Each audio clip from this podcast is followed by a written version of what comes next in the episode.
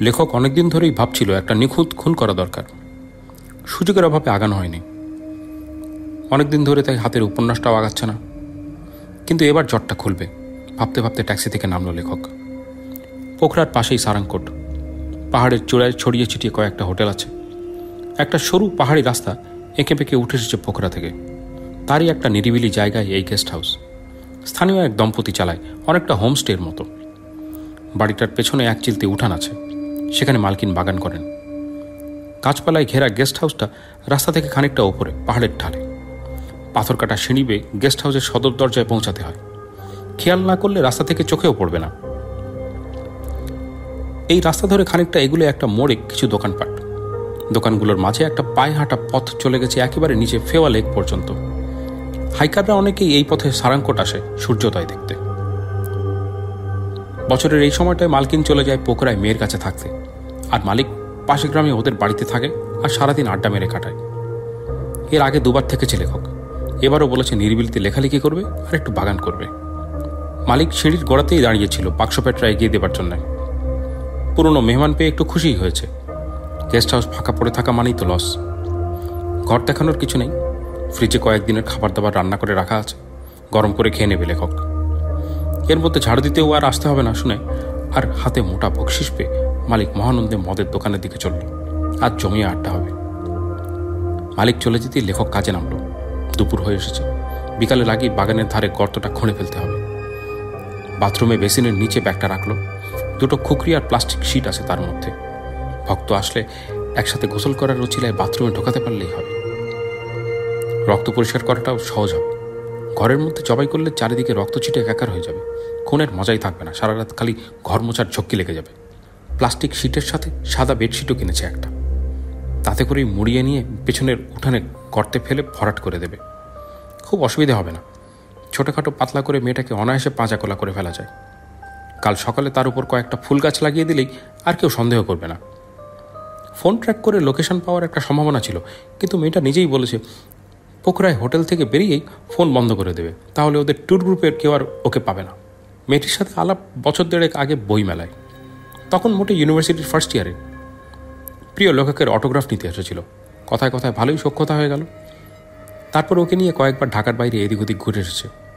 খুন করার ব্যাপারটা মাস ছয়েক আগে মাথায় ঘুরপাক খাওয়া শুরু করল সাইরুতে। রিসোর্টটা তখন ফাঁকা। নির্জন কোথাও বেড়াতে যাওয়ার নাম করে পাহাড় থেকে ধাক্কা দিয়ে ফেলে দিলেই হয়ে যায়।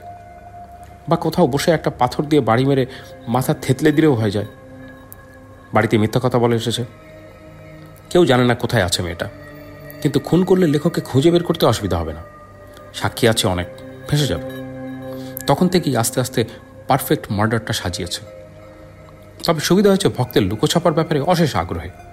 কি সুন্দর করে যে মিথ্যা কথা বলে, না দেখলে বিশ্বাসই হবে না।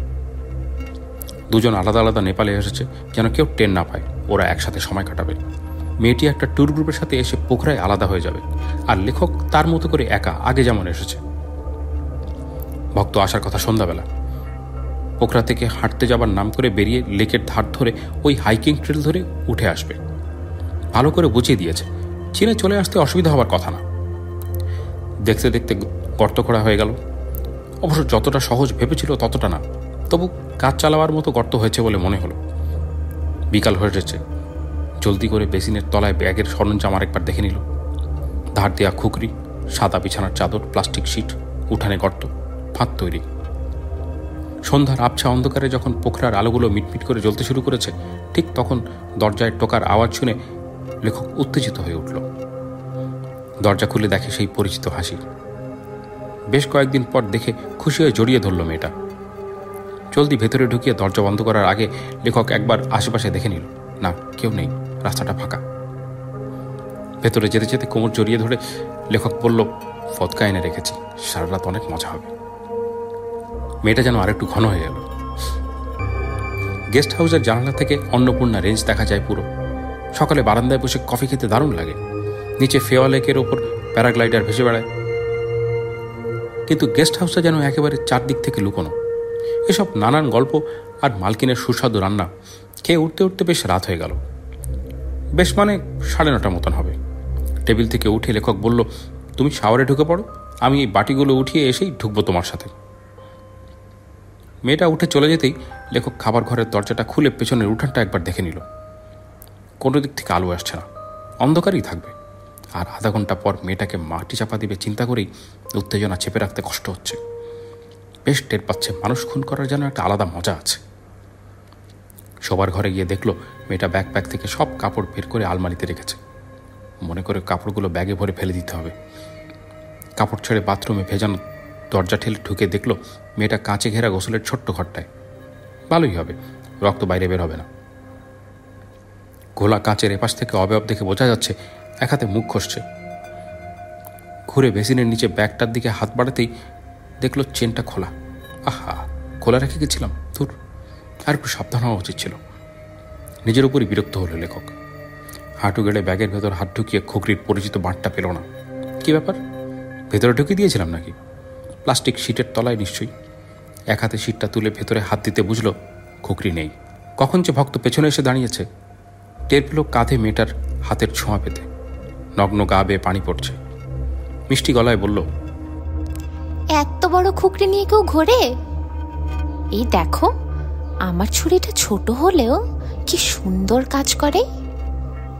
লেখক বুঝে ওঠার আগেই ঘাড়ের কাছে সাত করে ঢুকে গেল ছুরিটা। একটা গোঙানি বের হলো। সাথে সাথে আবার ছুরিটা বের করে আবার বসালো। তারপর আবার তারপর আবার। এখন আর গোঙানি নেই। ঘর ঘর শব্দ হচ্ছে আর গলা থেকে রক্ত বেরোচ্ছে। মেয়েটা টিয়া পাখির মতো ঘাড় কাত করে লেখকের কাতরানো দেখতে থাকল। খুব আগ্রহ নিয়ে। যেন টিভিতে জমজমাট ফুটবল খেলা হচ্ছে। শরীরটা আস্তে আস্তে নিথর হয়ে গেল লেখকের। মেয়েটা ভাবল সেই কবে থেকে ব্যাগে নিয়ে ঘুরছি এতদিনে কাজে লাগল। কিন্তু এবার আর হুড়োহুড়ি করে পালানো যাবে না। সব গুছিয়ে এরপর বের হব। ভালো করে গোসল করে ছুরিটা ধুয়ে বাথরুম থেকে বের হলো ভক্ত। ব্যাকপ্যাকের ভেতর ছুরিটা রেখে আবার সব কাপড় ঢুকিয়ে নিল। রান্নাঘরের প্লেটগুলো ভালো করে মুছে নিল যেন আঙ্গুলের ছাপ না থাকে। তারপর অপেক্ষা। ভোর পাঁচটার দিকে আকাশ একটু ফর্সা হতেই বেরিয়ে গেল। সারাংকোটের চূড়ায় সূর্যোদয় দেখতে আসা ট্যুরিস্ট দল খেয়ালই করল না। জিন্স ফতুয়া পরার ছোট্টখাট্ট মেয়েটা কখন ওদের সাথে বেড়ে গিয়েছে।